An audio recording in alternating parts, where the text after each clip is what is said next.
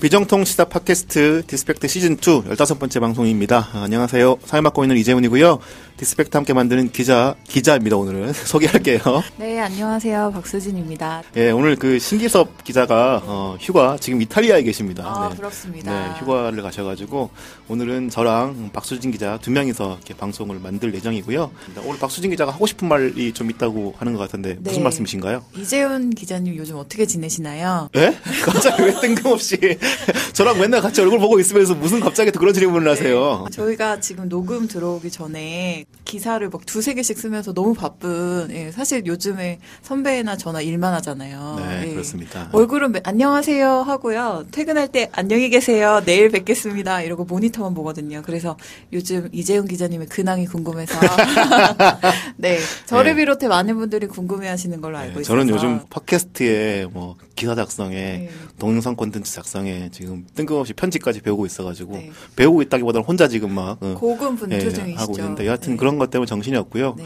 또 공부하고 싶은 것들이 있어서 올 초에 제가 좀 2016년 들어오면서 다짐을 한 게 있거든요. 그 뭐예요? 뭐, 그, 최근에 한국 사회를 좀 지켜보면서 좀 관심이 있는 사람들이 한국 사회의 약간 좀 일종의 파시즘화? 이런 것들을 좀 비교하기 위해서 1930년대, 그러니까 1차 세계대전과 2차 세계대전 사이에 독일이 어떻게 변화해 갔는가, 이제 이런 역사에 대해서 공부를 좀 개인적으로 좀 하고 있어요. 근데 어, 연초에 결심했던 것만큼 진도가 빨리 나가지는 않고요. 그런데 뭐책 리스트를 쭉 정해놓고 시간 날 때마다 읽어보고 있는데 언제 공부가 완료가 될지는 좀 모르는 그런 상태입니다. 혹시 그 결과물들을 좀 저희 독자분들이나 청취자분들과 공유하실 생각도 있으신가요? 아, 네, 뭐 공부가 잘 되면은 언제든 공유할 생각이 있는데 어떤 형태로 공유할 수 있을지는 기사 형태가 될지 아니면 팟캐스트 형태가 될지는 좀 더 고민을 해볼 예정이고요. 구체적인 안이 잡히면 다시 말씀을 드릴 그럴 음, 그런 예정입니다. 네, 저 희가 1년 반 정도 이재훈 기자님과 같이 일해본 결과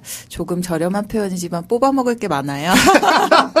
그래서 제가 선배께 잘 예, 설득해서 저희가 그 공부한 자료들을 좀 널리 공유해서 같이 그 똑똑해질 수 있는 부끄럽습니다. 네, 그런 기회가 있었으면 좋겠고요. 네. 저 오늘 초대한 분 굉장히 기대하고 네. 팬으로서 오늘 만나게 돼서 기쁘고요. 네. 네. 저 이렇게 여성 게스트가 나왔는데 설레인 건 또 오랜만입니다. 네. 네.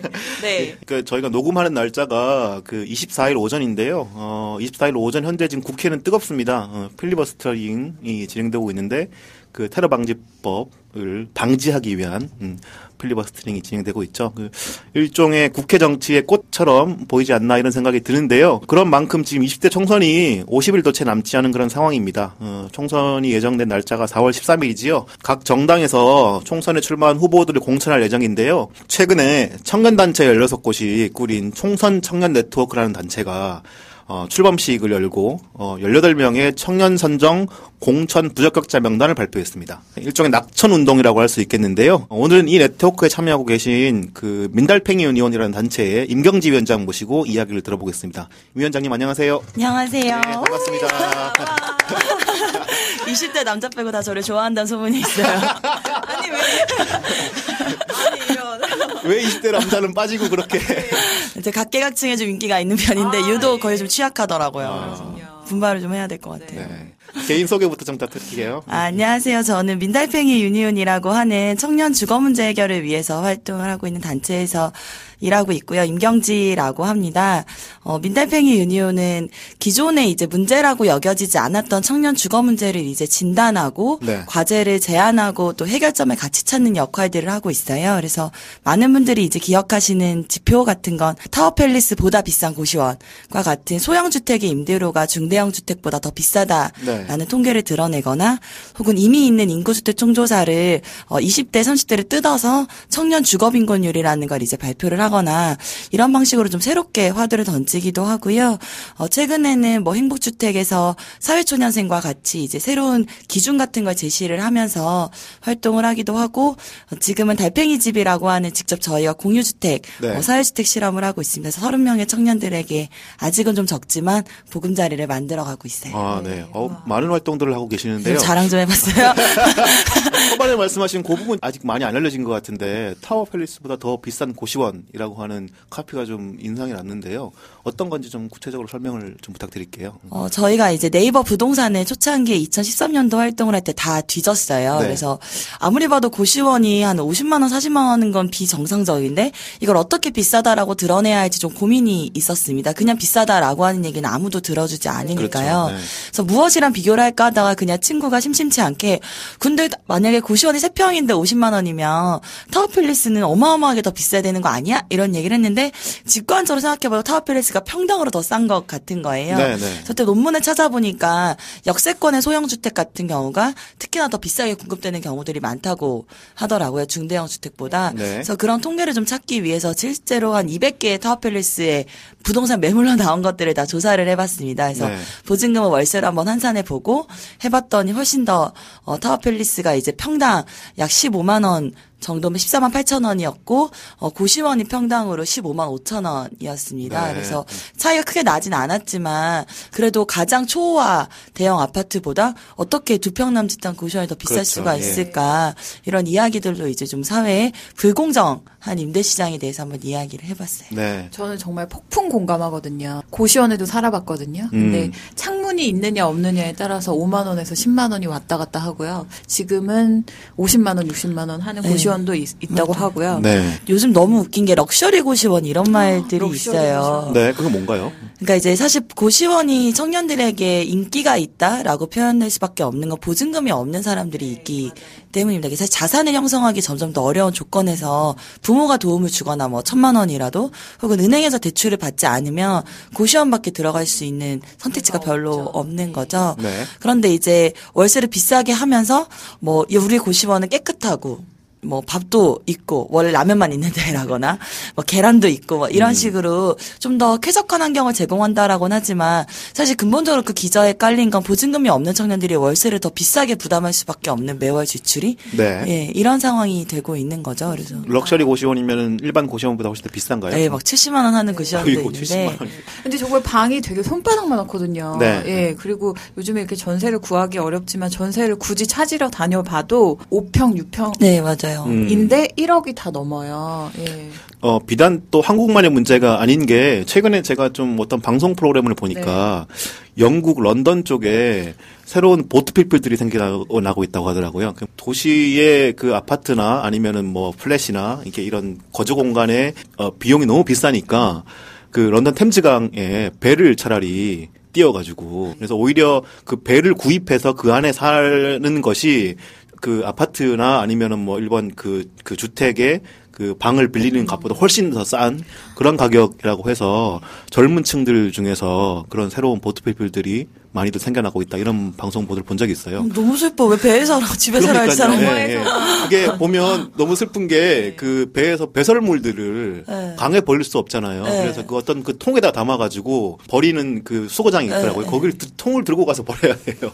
그러니까 이런 상황으로 살고 계시는 분들을 보니까 뭐 그 이게 대도시의 문제이기도 하고 이런 문제가 또 한국 사회에서도 언제 벌어질지 모르 는 그런 상황이고 불행하게도 한강이 엄청 크지 않습니까? 또 진짜 괴물이 일이 나올 수 있어요. 그런 상황이 생길 수도 괴물이. 있겠다라는 그런 슬픈 그런 예측도 해볼 수 있지 않을까 이런 생각이 듭니다. 예. 오늘 그래서 이런 얘기들을 하기 위해서 뭐 일반적인 정치 활동들을 하고 계시지만 총선이라는 큰 정치 이벤트를 앞두고 그 총선 청년 네트워크라는 것을 출범시켜서 어떤 문제 제기를 또 하고 계신 거잖아요.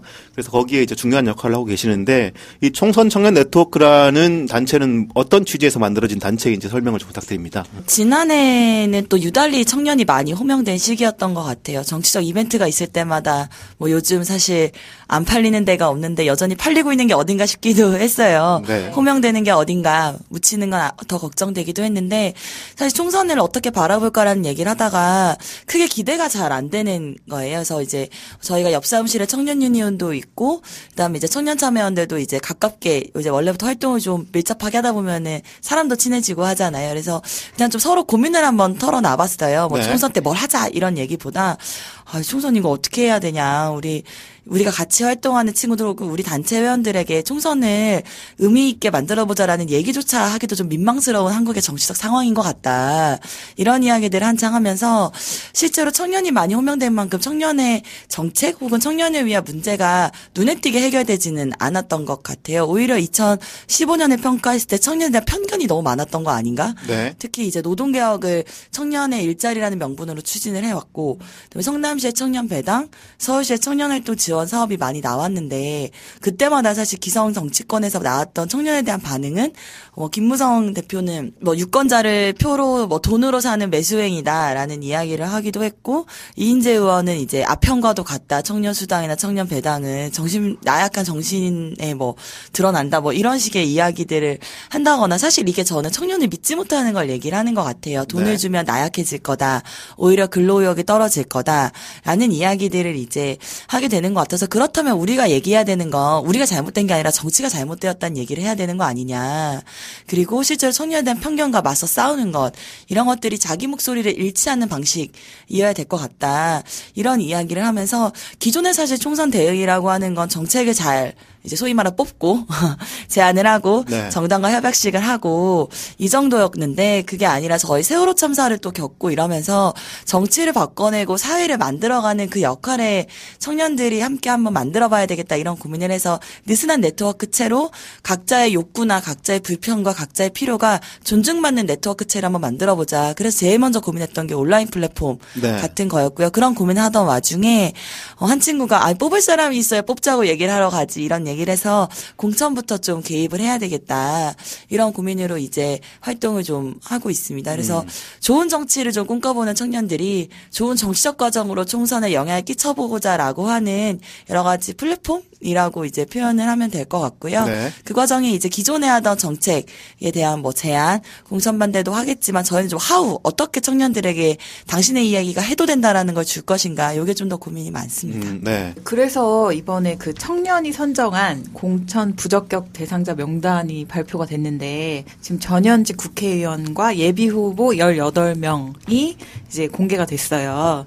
이분들 혹시 이 명단 받고 좀 반응들이 있으신가요? 공식적으로 해명 자료가 이제 나온 건 없는데 네. 그냥 들리는 이제 여의도발 소식 통에 의하면 이제 좀 긴장을 하고 계시고 이제 약간 분노하시는 의원님들도 있다. 왜 선정됐는지 모르겠다. 음. 그러니까 가령 다른 의정 활동은 잘 했고 다음에 나보다 더 의정 활동 안 한 의원도 있지 않냐. 음, 뭐 네. 이런 얘기도 있다곤 해요. 그러면 일단 18명이 어떤 분들인지 한 네. 분씩 좀 짚어볼까요? 재밌는 분들이 많습니다. 네.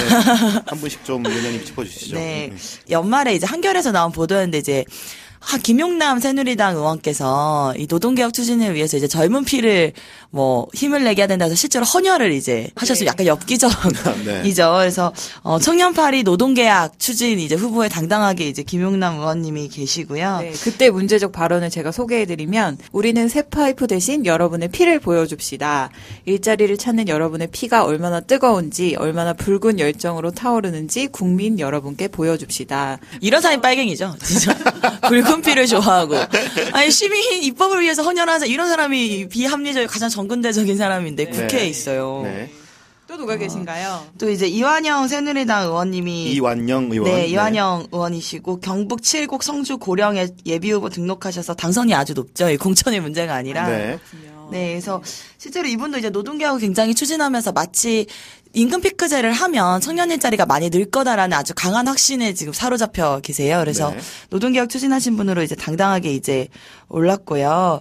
그다음에 뭐 김무성 새누리당 대표님도 이제 계십니다. 워낙 많은 부분에 이제 어 소속이 되고 있긴 하지만 이분도 따로 뭐 노동개혁 설명할 필요 없을 것 네. 같습니다. 이제 넘어가도 되고 원유철 원내대표도 이제 어 만만치 않죠. 노동개혁을 또 많이 주장하셨는데 이분은 원유철 원내대표는 이제 실제로 청년수당, 그러니까 서울시의 청년활동 지원이 났을 때도 아주 강하게 악말 속삭임이라고 하셨던가요? 음, 네. 아마 예, 이런 얘기를 또 하시기도 했습니다. 새누리당 의원들이 명단에 많이 올라와 있네요. 예, 이게 의도한 건 아닌데 저희가 사실 공천 반대자를 먼저 선정, 선정한 게 아니라 네. 공천 반대 기준을 먼저 저희가 세워봤어요. 네, 그러니까 네. 저희가 하고자 하는 거는 누군가 특정 정치인이 누군가에게 귀속된다 정치가 이런 게 아니라 지금의 청년 문제를 풀기 위해서는 어떤 사람이 어떤 정치관에 가진 사람이 안 돼야 되냐를 하다 보면서 청년팔이 뭐 노동계약, 최저임금 인상에 반대한 사람, 뭐 전월세 대책에 아무런 대책도 내놓지 않는 사람 네, 혹은 네. 계속해서 반대를 하는 사람이거나 기준을 제시하면서 이제 했어요. 그래서 사실 김무성 대표와 최경환 어, 전 경제부총리는 되게 다관한 그렇죠. 이시긴 네. 해서 이제 가장 대표적인 발언을 하신 분들로 네, 그 뽑았어요. 기준은 제가 저희가 다시 네. 조금 이따가 설명을 해드리고요. 네. 그 최경환 의원이 그다음 네, 어, 이제 타자입니다. 인사청 이제 채용 비리, 그러니까 노동개혁 가장 강력하게 추진해놓고 결국 뒤에서는 자기 일자리 챙기려고 했던 거 아니냐. 네. 그래서 이건 아마 한겨레에서 또 최초 보도를 해주셔가지고 또 네. 이런 데서도 한겨레 자랑 해드려야 되는. 아유 감사합니다. 저희 출처에 한겨레 보도 자료가 되게 많습니다. 네. 워낙 잘 써주셔서. 고맙습니다. 네, 그다음에 정우택 새누리당 이제 지금 국회의원도 채용 비리에 연루되어 있고요. 네, 김광림 새누리당 의원도 친족카를 문자로 이제 인사청탁한 네. 이력이 또 있고요. 정용기, 윤후덕 더불어민주당이십니다. 다 어, 인사청탁 연루자입니다. 그 다음에 이제 이인재 새누리당 후보도 이제 청년 정책을 자선, 용돈, 바이러스, 아편 이런 이야기들을 해서 가장 뭐랄까요. 사실 이런 말들이 그냥 나쁘다 이런 걸 넘어서 청년들이 사실 정책을 선택하는 것이고 이 지지는 유권자가 표현하는 건데 정치인들이 이 프레임을 아주 강고하게 먼저 짜는 거죠. 아주 자극적인 말들로 이러니 정치가 좋게 보고 사람들이 피로감을 느끼지 않을 수가 없는 것 같아요. 그래서 네. 이인재 의원도 올랐고요. 정종섭 전 행정부 장관이 이제 박원순 시장이 출석한 국무회의에서 청년수당은 범죄다 이런 얘기를 했을 때 청년들이 그럼 우리가 죄인이냐? 청년수당이 범죄면 이런 얘기들을 하기도 했고요. 그 다음에 네. 이제 사학 비리의 거의 최고봉과 같은 홍문정 의원도 당당하게 이제 이름을 또 올리셨습니다.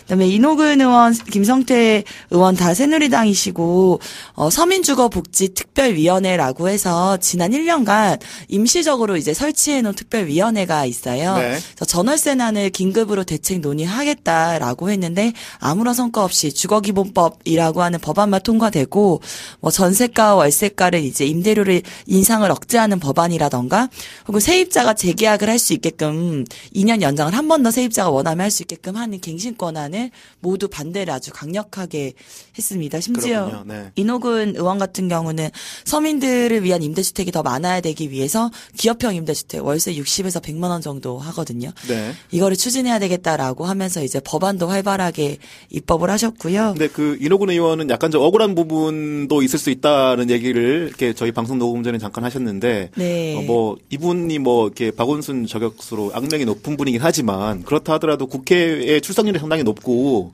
의정 활동을 엄청 열심히 하시는 분이라는 얘기는 있더라고요. 그 부분에 대해서는 어떻게 설명하실 수 있을까요? 그러니까 좀 안타까운 게 서민주거복지특별위원회가 야, 여당이 9명, 야당이 9명이었어요. 네. 9명 중에 7명은 절반도 오질 않았어요. 12번 중에. 네, 네. 근데 이 딱 두 명만 어 10번 이상 왔는데 그게 이노근 의원, 김성태 의원이에요. 네. 그러니까 되게 억울하시겠죠. 출석도 잘하고 말도 많이 했는데 말을 많이 한 게 잘못된 거죠. 네. 그러니까 말을 안 말을 안 한 사람은 정기원을 확인할 수가 없어서 공천 반대 기준에 확인을 할 수 있는 데이터 자체가 없는데 그런 분이 어떤 분이 계신가요? 하태경 의원님, 네. 뭐 천정배 의원님 같이 이제 천정배 의원님은 뭐 국회 입성 1년밖에 이제 안 되시긴 했습니다만 법안을 발의하신 게 또 무소속이라서 그러셨을 것 같긴 한데요. 딱두 개밖에 네. 없고 또 이게 주택 관련이 또 아니세요. 네. 이제 그분은 서민주거 복지특별위원회 소속은 아니고 국회 교통위원회 소속이긴 했는데 네. 하태경 의원님도 이제 서민주거복지특별위원회이긴 했습니다만 계속해서 얘기하시는 게 이런 게 2년 논쟁으로 가면 안 된다. 뭐 자꾸 시장을 해친다 이런 말씀을 많이 하셔서 실제로 임대시장의 가장 기본적인 문제는 공정하지 않는 시장의 어, 경제 자체의 원칙이 없기 때문이거든요. 이게 전혀 그렇죠. 뭐 사회 네. 이념 논쟁이 전혀 아닌데 굉장히 북한에 대한 두려움이 워낙 많으신 의원님이라 그런지 네. 계속해서 이제 그런 발언을 하신다거나 나성민 의원님도 두 번밖에 출석을 안 하셨어요. 네. 그래서 할 수 있는 게 별로 없더라고요. 근데 저는 이런 그 주택 관련해서 발언하시는 의원님들 말씀을 들어보면 그냥 한 번쯤 물어보고 싶어요. 직접 그 정말 코딱지만한 방에서 살아봤는지, 직접 전월세 구하러 다녀보셨는지 정말 여쭤보고 싶습니다. 이거 그 최경환 전 경제부총리 인사청문회였나요? 할 때였는데 박영선 의원님이 질의했어요. 이제 계속 최경환 의원이 이제 계속 반대하니까 전월세 상한제나 네. 이제 세입자의 계약을 연장할 수 있는 권리나 그래서 아니 세입자의 마음을 아냐 이렇게 얘기를 한 거예요. 근데 최경환 의원이 아 저 전세 산다고 얘기했어요. 네. 그래가지고 박영선 의원이 아니 원래 집 있는데 업무 때문에 전세 사는 거 아니었더니 맞다고. 아, 그래서 지금 사람들이 되게 많이 비웃었죠. 아, 네. 어디서 세입자인 척한다 이런 얘기를 막 했었어요. 음, 뭐 남은 분이 네 분인데 네. 이네 분이 그 출범식 때 1차 발표 이후에 추가로 네 분이 선정이 된 분들이죠. 네. 이분들은 또 어떤 분들이 계신지 이분들이 추가된 이유는 무엇인지 좀 설명을 부탁드릴게요. 어. 네, 저희가 1차 명단, 2차 명단의 기준 같은 건 딱히 있었던 건 아니고요. 네. 1차 때는 이제 기존의 모인 단체들이 먼저 선정했고 이제 네트워크다 보니까 사람들이 더 많아져서 네. 이제 2차 때는 더 기준이 이제 확대된 거라고 이해를 해 주시면 좋을 것 같고요. 네. 이제 2차 명단 발표를 앞두고 이제 청년 단체 모인 사람들끼리 이제 뭐 개인도 있고 모임도 있었고 토론을 하다가 아니 생각해 보면은 지난 어, 해에 가장 청년들을 분노케 했던 거는 이미 있는 정책을 안 지키려고 했던 그런 부분들 아니냐 이야기를 있죠. 하다가 네. 행보주택 이야기가 나왔습니다. 네. 행보주택은 박근혜 정부의 공공임대주택의 브랜드와도 같은 겁니다. 그래서 청년들을 위해서 역세권에 어, 공공임대주택을 짓겠다. 어, 기존의 공공임대주택을 약간 되짚어보면 이 정책이 왜 좀 특별한지를 알 수 있을 텐데요. 네. 공공임대주택은 대체로 도시 외곽에 짓게 됩니다. 아무래도 도심 내에는 이제 땅이 대규모 택지 개발할 수 있는 것도 많지 않고 또 워낙 비싸다 보니까 도시 외곽의 대단지형으로 그래서 아마 팟캐스트 들으시는 분들 주공 아파트 떠올리시면 네. 될것 그렇죠. 같아요. 네. 그런 거였는데 더 이상 사실 이제 주변 신도시도 개발하기 어렵고 청년들의 주거 불안이 워낙 심해지다 보니까 도심 내에 짓고 전체 공급량의 80%를 젊은 층에게 주겠다라고 이제 이야기를 합니다. 그래서 20%는 기존의 기초수급자나 네. 뭐 고령자에게 배분이 되는 거고요. 근데 왜 또 청년들이냐라는 얘기를 하실 텐데 지금의 공공임대주택의 입주 기준에서는 가산점이 가족이 많거나 그렇죠. 네. 뭐 임신을 하고 있거나 정말 딱 네. 아니면 이제 그 지역에 오래 살았거나 하다 보니까 1인 가구나 특히 청년들이 1인 뭐 전혀 들어가기가 너무 어려운 조건이에요. 네, 기본적인 어떤 그 한국 사회가 정상 가족이라고 부르는 자식들이 있는 가족들을 중심으로 이렇게 뭐 배분이 되게 되어 있는 거죠. 네, 그래서 이제 박근혜 정부가 특별하게 이제 선정을 하겠다. 이들을 위해서 80%를 우선적으로 공급하겠다라고 얘기를 합니다. 네. 근데 참 저는 약간 재밌었는데 노동개혁은 청년일자 이런 얘기를 많이 하는데 행복주택은 또 젊은 층이라는 표현을 써요. 청년이란 표현을 안 쓰거든요. 그래서 이제 여기서 대체 청년이 누구냐 또 물어보실 텐데 대학생이거나 사회 초년생 이거나 신혼부부입니다. 네. 네, 사, 이제 뭐 대학생과 신혼부부는 대체로 이제 느낌이 오실 거고 사회초년생이 직장이 있는 청년만 들어갈 수가 있었어요. 근데 아무튼 뭐 이런 입주 기준도 약간 되게 잘못된 부분들이 있었지만 네. 어쨌든 지어지는 게 제일 중요하잖아요. 근데 그렇죠. 목동이 네. 발표되자마자 난리가 납니다. 이제 비상대책위원회가 꾸려져요. 그 근처에 사시는 분들이. 네. 근데 이분들의 주장은 우리와 소통 없이 일방적으로 했고 유수지라서 집안이 불안정하기 때문에 안전상의 문제도 있다. 이런 주장을 하셨고 여기에 이제 새누리당, 뭐 더불어민주당 여야 할 거 없이 모두 어, 그 힘을 보태기 시작을 합니다. 그래서 네. 당시에 3년 제가 정도. 근처에 가서 이제 그런 주장을 하시는 분들 얘기를 좀 들어봤는데 목동에 대해서 이런 얘기를 또 하시는 분도 계시더라고요. 목동이 일종의 그 서울 시내 신도시 역할을 네, 했던 맞아요. 곳이잖아요.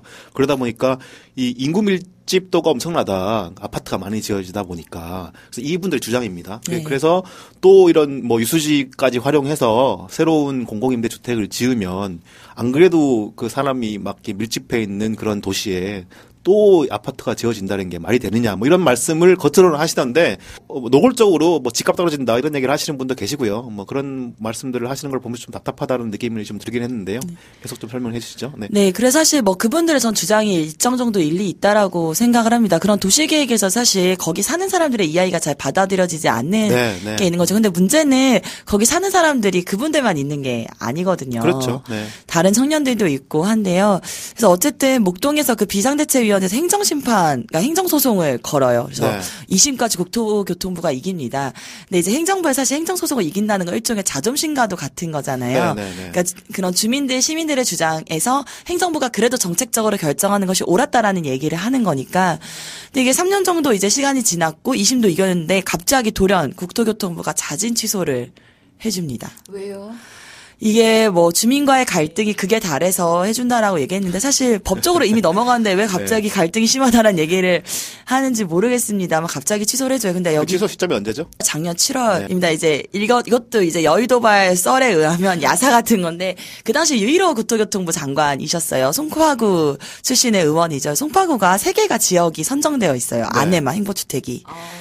그래서 반대가 되게 많고 이제 유일호 국회의원이 재선이 안 될 가능성이 너무 높다.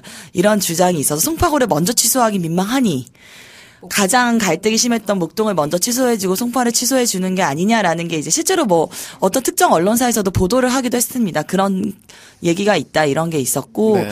네, 송파구는 일단 그 목동이 취소되면서 갈등 있는 그 지구들이 다 중단이 돼요. 네. 취소는 아니 사업 중단돼서 지금 송파는 다 중단된 상태. 하나만 이제 입주한 것 말고는 이런 상태고 목동이 이렇게 취소되니까 나머지 지역들도 왜 비- 부자 동네만 해주고 우리는 그렇죠. 가난한 네. 동네라서 안 해주는 거냐 이런 이야기도 근데 갈등을 잘 해 소한 단지들도 있기는 합니다. 추진이 되고 있기도 하고요. 그래서 목동을 이제 7월에 시- 해주면서 민관정 공동성명을 발표해요. 사인을 하는데 여기에 새누리당 이제 길정호 국회의원이 사인을 하고요. 네. 더불어민주당 김기준 의원 지금은 비례대표시고 양천갑에 출마를 하시려고 하고 있어요. 사인을 또 하시고 심지어 여기 비상대책위원장이었던 신정호 위원장님이 새누리당으로 예비후보로 등록을 합니다. 아, 네. 그래서 이분도 예비후보 등록할 저희가 같이 공천 반대 기준에 이제 넣었고 사실 저희가 문제제기하고 싶었던 건 이런 거예요. 그러니까 특정 정견에 반대할 수 있어요. 네.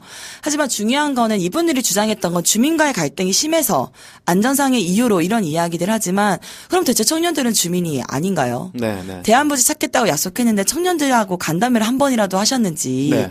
대한부지 찾기 위해서 노력을 하셨는지 목동에만 안 된다라고 하는 것과 별반 다르지 않는 주장 이라고 생각이 듭니다. 특정 의견에 반대했다라는 게 아니라 심지어 새누리당 당론이자 박근혜 정부의 정책인 행복주택을 네. 머리띠 두르고 나선 비상대책위원장을 공천을 하려고 하는 새누리당도 저는 참 맞지 않고 이게 정당 정치의 근간을 저는 훼손하는 거라 생각하고 이거 사실 윤리위에 훼손될 문제다. 네. 당론을 어긴 자인데 일종의 그리고 실제로 정말 그게 안전상의 문제가 있으면 왜 행정소송에서 이겼으며 국토부는 자진 취소해준 다음에 대안을 같이 찾았고 같이 찾는 과정에는 그 갈등을 조정하는 정당과 정치 역할이 중요한데 아무것도 하시지 않았잖아요. 네. 사실 이런 부분에서 좀 억울하실 수 있을 수도 있을 것 같아요. 네.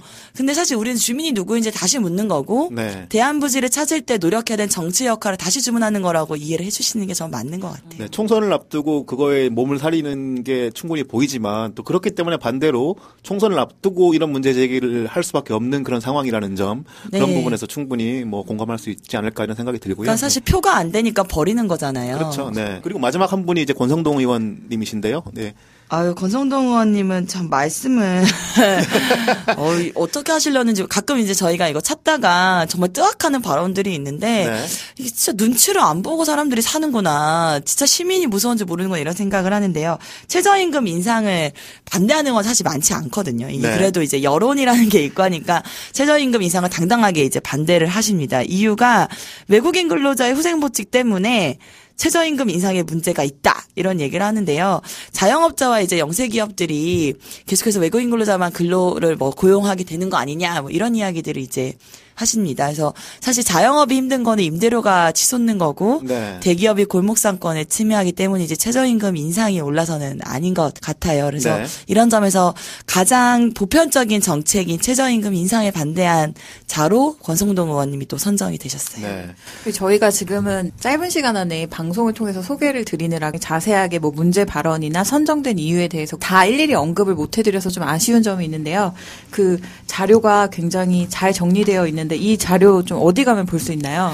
어, 민달팽이 유니온 블로그에 공개를 이제 해놨어요. 아마 저희랑 같이 네트워크하는 16개 단체들 홈페이지에 다 올라와 있을 텐데요. 네. 저희가 그래도 블로그라서 홈페이지는 검색 노출이 잘 안 되더라고요. 블로그는 검색 노출이 돼서 민달팽이 유니온 블로그에 총선 검색하시고 뭐 공천반대 검색하시면 바로 포스팅이 뜰 것 같아요. 네. 저 혼자 보기 너무 아까운 자료라서 여쭤봤어요. 예, 이번에 그 총선 청년 네트워크가 출범하면서 많은 분들이 의문을 가지신 것이 그 2000년에 총선이 있을 때 그 시민단체들이 나서서 이제 낙천 낙선 운동을 했다가 어, 법적인 쟁점이 된 적이 있었잖아요. 네. 네, 그러다 보니까 어, 이 낙천 낙선 운동이 법적으로는 문제가 없는지에 대해서 궁금해하시는 분들이 꽤 많고 많은 분들이 이 낙천 운동 자체가 불법 아니냐 뭐 이렇게 인식하고 계시는 분들이 많으시더라고요. 그 부분에 대해서 좀 쟁점을 좀 설명을 좀 해주시죠. 이제 저희도 공문을 받았어요. 저희가 이제 공천 반대 기준 제시하면서 국회에서 1인 시위를 지난주에 일주일 동안 했는데 이제 월요일, 화요일, 수요일, 목요일, 금요일까지 이제 각 단체가 도맡아서 했어요. 제가 금요일이었는데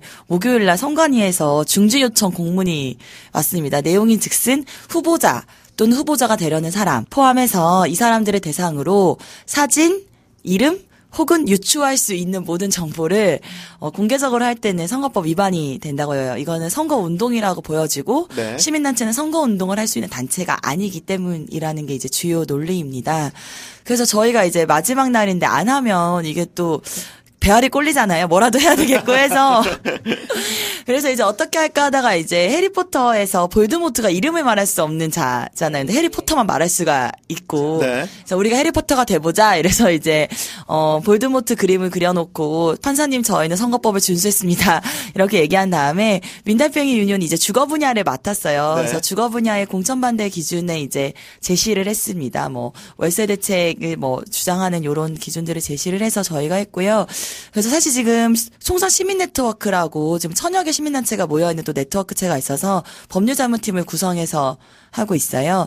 그래서 저희가 나름대로 선거법에 이제 망을 피해가면서 최대한 알리고자 하고 있습니다. 그래서 여기 선거법에 이제 저촉되지 않는 게 언론이 가능하면 이제 얘기를 해준다거나 혹은 언론에게 제공하는 목적 혹은 네. 보도를 배포하는 목적으로 이제 자료를 할 때는 가능을 해서요. 저희도 보도자료 형식으로 일단은 하고 있어요. 그래서 아- 아직 온라인에 대한 낙천 낙선 운동은 구체적인 근거가 좀 없고 아직 해석의 여지가 있어서 이게 시대가 워낙 빠르게 흘러가니까 아직 온라인에 대한 법이 입법되지 않은 것 네. 같아서 최대한 이제 어 나름대로 좀 하려고 하고 있고요.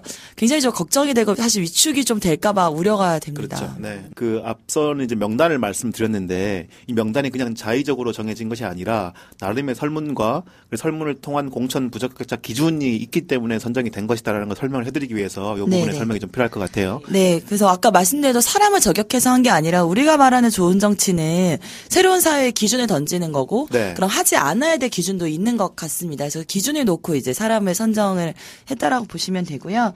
그래서 첫 번째로 제일 거의 40% 지지를 받았던 건 청년파리 노동계약. 네. 입니다. 그래서 사실 노동개혁이나 이런 청년들의 요구 같은 것들이 계속 포장되는 것들에 청년들은 우려를 많이 표하고 있었고요. 네. 그다음에 채용 비리 인사청탁 비리에 연루된 자가 13% 정도가 되었고 네. 나머지는 조금 비슷한 수치입니다. 그래서 청년에 대한 비하 발언, 청년수당 망언자, 그다음에 이제 주거빈곤 청년부채 유발자 여기 쪽에 정책적 의견이 이건 좀 강할 수밖에 없었고요. 그다음에 네. 최저임금 대폭 인상 반대자.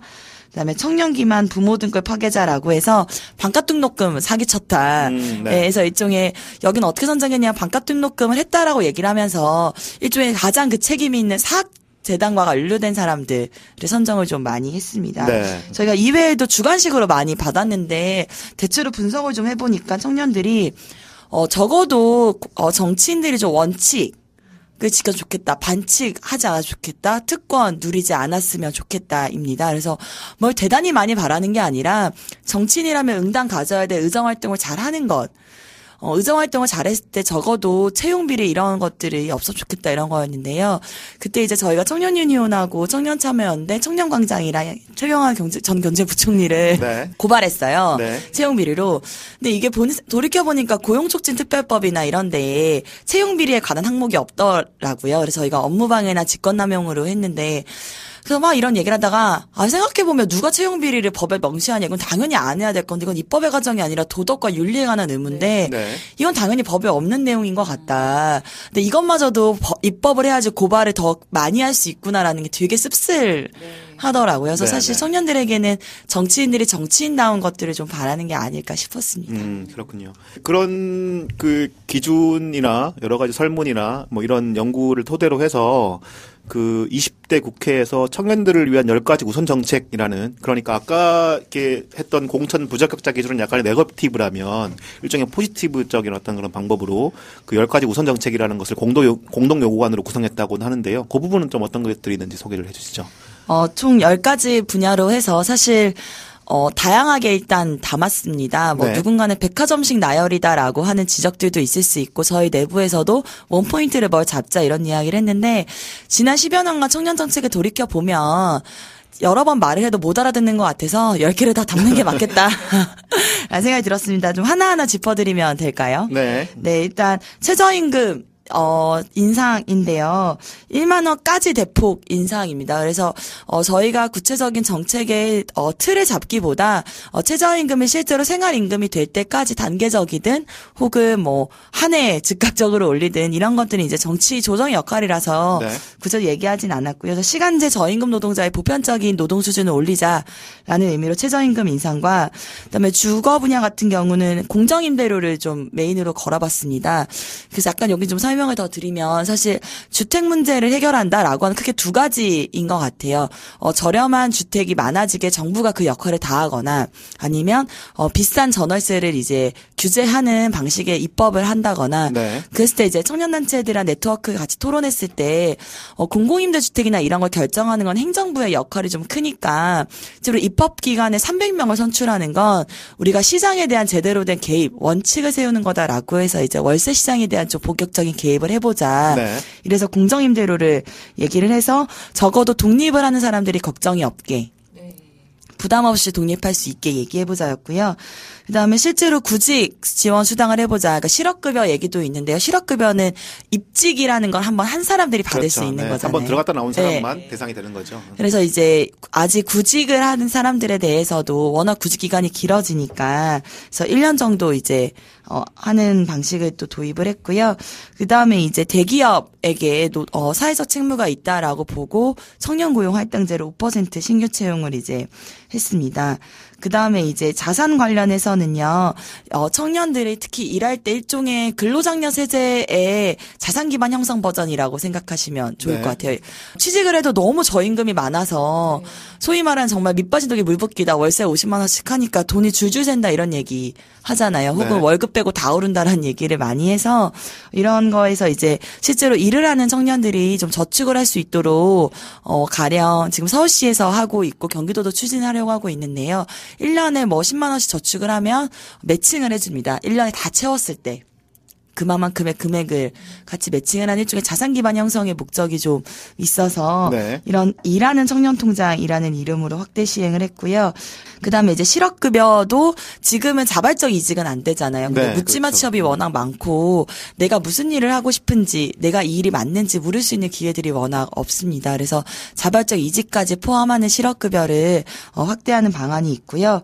그다음에 이제 반값 등록금 제가 사실 학생회를 했었는데 학교 다닐 때 제가 반값 등록금 한창 그렇게 크게 운동할 때 단과대장이어서 진짜 집회도 많이 다니고 물대포도 많이 맞았는데 그걸 하고 나서 5년이 흘렀는데도 아직도 진짜 반값 등록금 이야기를 하게 될 줄은 또 몰랐습니다. 네. 그래서 고등교육 재정 확대를 통해서 어 진짜로 등록금 부담이 없도록 하는 부분이 있고요. 그다음에 실제로 선거권과 피선거권에 대한 문제 제기를 또 하지 않을 수가 없는 것 네. 같아요. 우리가 보통 성인이 이제 대학 이후라고 보통 보잖아요. 근데 그게 아니라 주민등록증이 나오면 시민이라고 인정받는 것처럼 주민등록증과 함께 선거권도 받자라고 해서 만 17세까지 선거권이나 어 확대를 얘기를 했고요. 그다음에 이제 사실 청년의 문제가 지금 한국 사회에서 법 관련해서 다뤄진 건 일자리밖에 없기 때문에 저희가 이 앞에 앞섰던 아홉 가지가 노동, 뭐 주거, 구직 과정, 실업 이런 부분들이 다 있어서요. 이 부분들을 총망라하는 청년 기본법을 만들어 보자.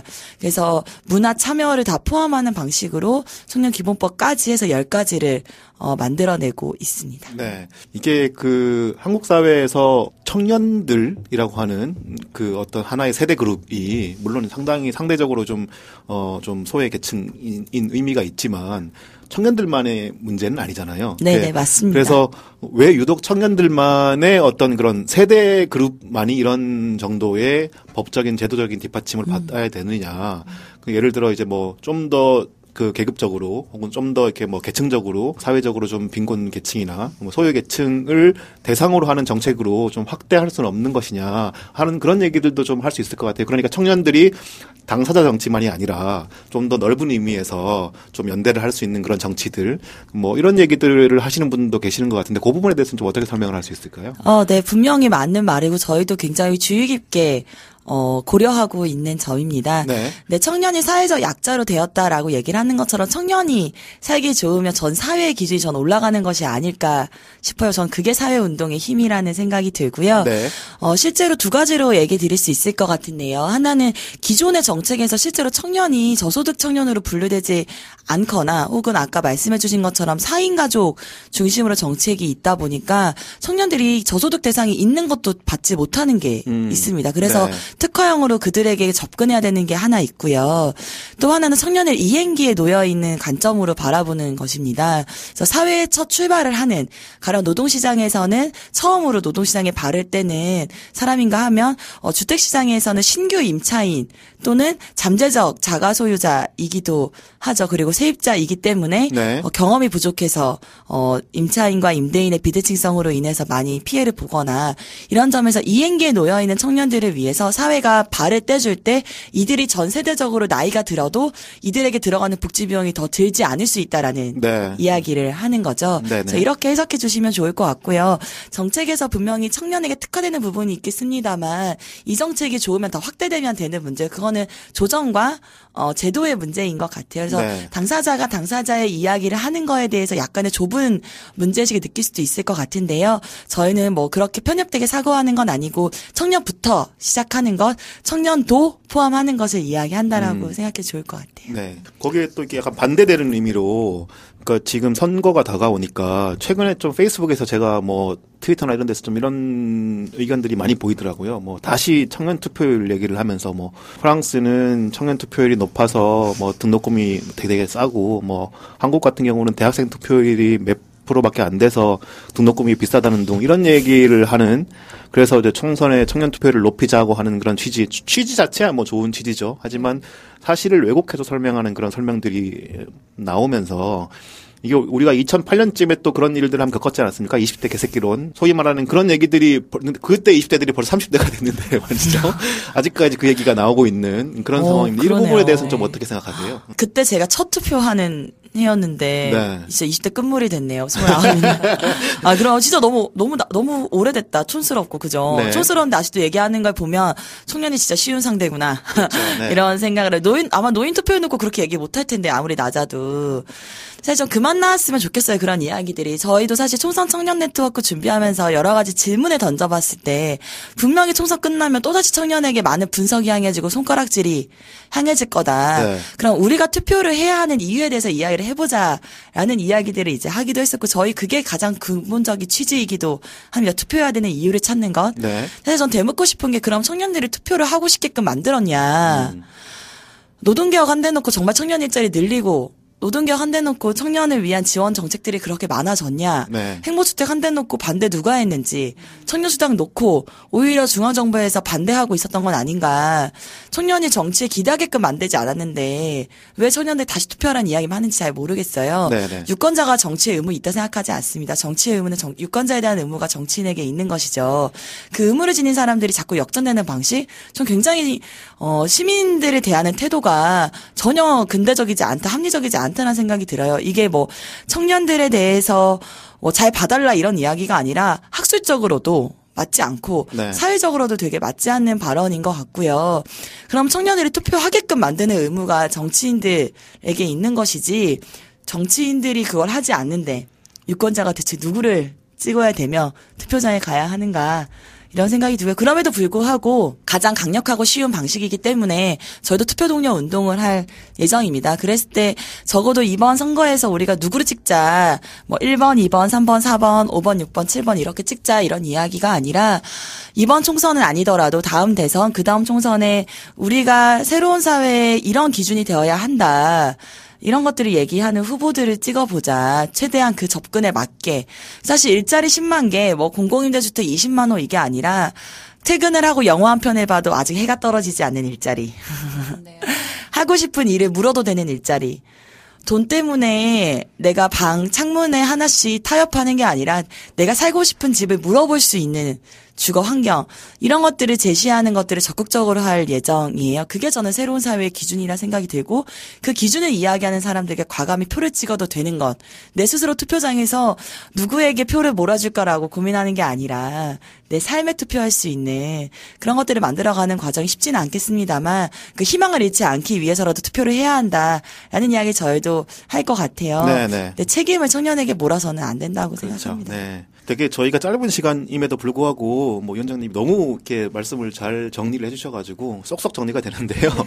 그 이 네트워크 운동에 참여하려고 하는 그 시민들, 청년들은 어떻게 참여할 수 있는지 그 방법을 좀 설명을 해주시죠. 네, 사실 제가 어제 질문지를 이제 이걸 먼저 보고 아차 싶더라고요. 아, 쉽게 참여하는 방법도 설계하지 않고 같이 네, 하자고 네, 했구나. 그래서 반성을 좀 했습니다. 어, 일단 사실 저희가 계속 만나러 다니고 있어요. 청년 모임, 저희가 같이 하는 16개 중에 뭐 기본적으로 NGO 성격이 있기도 하지만 민주주의 디자이너라고 하는 이 시민권이 중등교육 과정에서 전혀 배우지, 배울 수가 없다. 그래서 20살 왔는데 노동권, 주거권 뭐 하나도 모르겠다. 이런 네. 얘기가 있어서 그 교과서를 만드는 친구들도 있고요. 네. 뭐 정치외교 연합 동아리 여정이란 데도 있고 강북구에서 문화기획하는 동네 형들 이런 되게 자잘자잘한 모임들이 있어서 연락 주시면 언제든지 만나러 가긴 해요. 그래서 네. 아마 이거 들으시는 분들이 뭐 댓글 로 주시면 또 저희가 잘 팔로잉하기도 하고 서울 수도권에 계시는 분들 말고 좀 지역에 계시는 분들. 네, 그래서 온라인 플랫폼을 이제 네. 열 예정입니다. 저희가 이제 기본 네트워크다 보니까 이제 회의를 하기 위해서 주로 단체나 모임 중심으로 하기도 하지만 청년 유권자 위원 1000명을 이제 또 모집을 할 거여서 이름을 또 정할 건데 제가 꼼지락이라고 걸었어요. 이제 꼼지락 거려보자. 꼼지락이요? 네. 아주 쉽게 기각이 됐는데요. 이름이 뭘로 정할지 모르요 유권자 위원 좀 재미없으니까. 그래서 이제 청년 유권자 위원은 온라인으로 이제 다음 주부터 좀 모집을 할 생각이어서 이 모집도 어, 어떻게 하면 잘할지 저희가 금요일 회의를 합니다. 그래서 네. 온라인으로 또 이제 페이스북으로 쉽게 찾아보실 수 있지 않을까 싶고요. 이제 페이지도 본격적으로 만들고 사실 저희가 고민하면서 미리 사실 일을 할 수는 있었어요. 그냥 페이지도 만들고 막 이럴 수 있었는데 우리가 민주주의라고 하는 것들은 사람들이 참게 참여하는 그 과정을 열어보자라고 조금 더딜 수는 있습니다. 50일 네. 남았는데 조금 속도가 답답하다라고 느끼실 수 있겠지만요. 같이 모이면서 만들어 간다라고 생각하시면 되고 민주주의라고 하는 것 혹은 참여라고 하는 건 초기에는 좀 더딜지라도 어느 순간 어느덧 너무나도 좋아진 사회들을 경험하게 되는 게 그 힘인 것 네. 같아요. 그래서 짧지만 50일 동안 또 야무지게 저희 해볼 거니까요. 검색 같은 거 많이 해주면 최대한 노출되게 많이 해주고 아마 디스펙트로 연락 주시면 연결해 주시지 않을까요? 그렇죠. 네, 연락 연결해 수 있습니다. 말씀하신 것처럼 SNS를 통해서 뭐 대응할 수 있는 즉각적인 어떤 그런 매체를 만드는 것도 중요하긴 한데 일단은 현장인 것 같아요. 네, 면대 맞습니다. 면으로 사람들을 만나서 어떻게 설득하고 어떻게 정치화할 것인가. 네. SNS 안에서만 gat혀 있는 어떤 정치는 또 한계가 있으니까 그죠? 네. 예. 현실 정치에서 어떻게 우리가 대응할 것인가를 어 지금 청년들이 직접 이렇게 나서서 하신다고 하니까 저희도 좀 응원하는 차원에서 말씀을 드리고 싶고요. 또 이렇게 뭐 정리하는 말씀을 하고 방송 마치는 걸로 할 텐데 박수진 기자 어떠셨어요? 저는 녹음만 시작되면 되게 방청객 모드가 되는데 오늘도 역시 너무 잘 말씀 들었고요. 아까 꼼지락이란 말씀하셨는데 저도 동네 친구들을 모아서 이제 동친들이라 그러는데 최근에 좀 재밌는 걸 해봤는데요. 네, 어떤 건가요? 네, 사실 좀 귀찮은 과정이 있었는데 민주주의의 시민으로서의 그 참여 과정이라고 생각을 해서 잠깐 소개를 해드리자면 네. 제가 지금 은평구에 살고 있는데 그 골목이 좀 어두워요, 굉장히. 음. 근데 예전에 이제 저도 마포에서 신촌에서 상수동에 살다가 은평으로 이제 점점 좀 밀려- 서울 외곽으로 밀려나고 있는데 도심에 살면 밤에 음. 기가 늦게 퇴근을 해도 밝고 그래서 좀 덜 무서운데 지금 같은 경우는 골목이 좀 어둡다 보니까 좀 무섭거든요. 그래서 이제 동네 친구들을 모아가지고 그 각 서울의 지역마다 가로등이 얼마나 배정이 되어 있는지 정보 공개 청구를 했어요. 그러다 보니까 정말 지역별로 차이가 있더라고요. 네. 이런 자료를 근거로 그 여성들이 느끼는 두려움이 굉장히 음, 크고 음. 이게 범죄와도 연결이 될 수 있다라는 식의 어떤 그런 제안을 해서 지금 낸 음. 상태거든요. 아, 그렇군요. 네. 네. 진짜 멋있네요. 야, 이 활동하는 기자. 저희가 모셔가도 돼요? 하고 싶은 일을 하고 계세요? 이런 거 물어야 되는데. 그런데 사실 이게 퇴근하고 모여가지고 이제 힘들고 한데 그래도 이게 제 삶과 관련된 문제잖아요.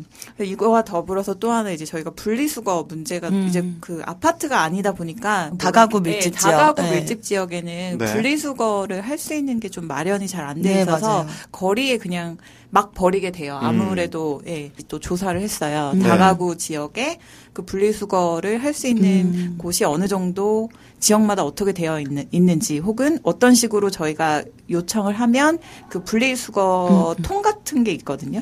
그걸 좀 받을 수 있는지 조사를 해서 구청에 이제 제안을 한 상태인데 조금만 저희가 부지런해지면 이 삶의 공간을 개선하고 바꿔 나갈 수 있거든요.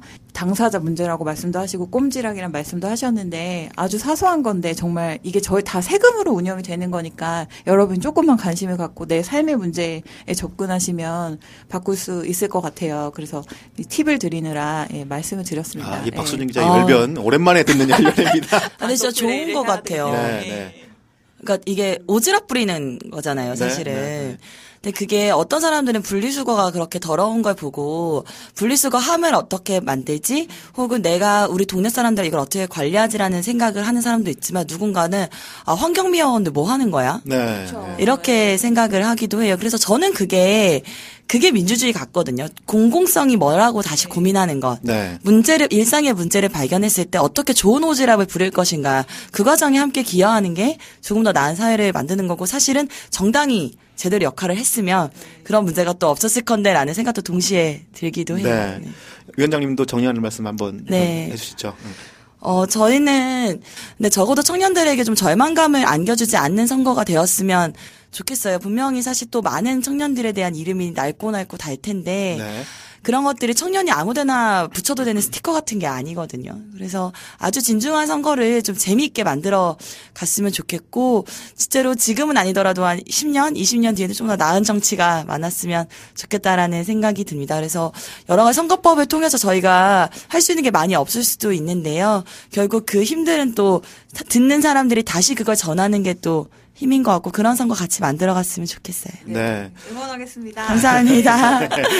예, 그, 뭐, 저- 저는 두 가지 정도 말씀을 드리고 싶은데, 어, 오늘 이 방송 녹음하고 있는 24일 오전 현재 필리버스터링을 하고 있는데, 이 필리버스터링을 시작했던 그 더불어민주당 김광진 의원이 일종의 청년 몫으로 네, 더불어민주당에서 의원이 된 분입니다.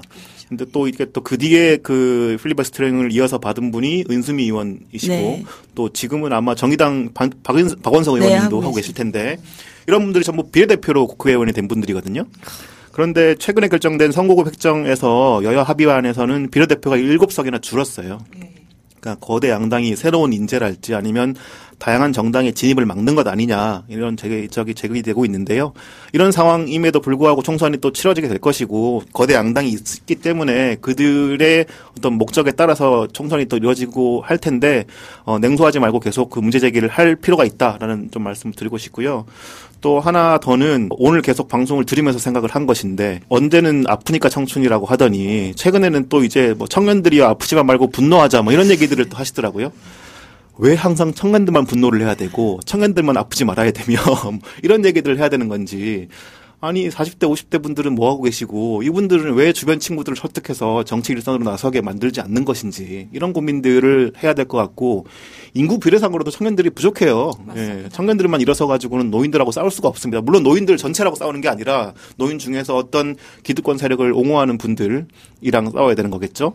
이런 분들이랑 그 다툼이 될 수가 없어요. 그러니까 주변 사람들 내 주변에 있는 동세대의 친구들을부터 설득할 수 있는 그런 정치 를 하는 음, 정치가 되었으면 좋겠고요. 그런 측면에서 먼저 완성을 하고 난 뒤에 청년들에게 뭔가 고나리질을 할 수 있는 그런 정치가 됐으면 좋겠습니다. 디스팩트 시즌2 본방송 오늘 여기까지인데요. 어, 다음 방송은 어, 26일 금요일 한겨레 21이 만드는 정기고 방송에서 찾아뵙도록 하겠습니다. 예, 끝까지 들어주셔서 감사합니다. 고맙습니다. 안녕히 계십시오. 안녕히 계세요. 예, 고생 많으셨습니다.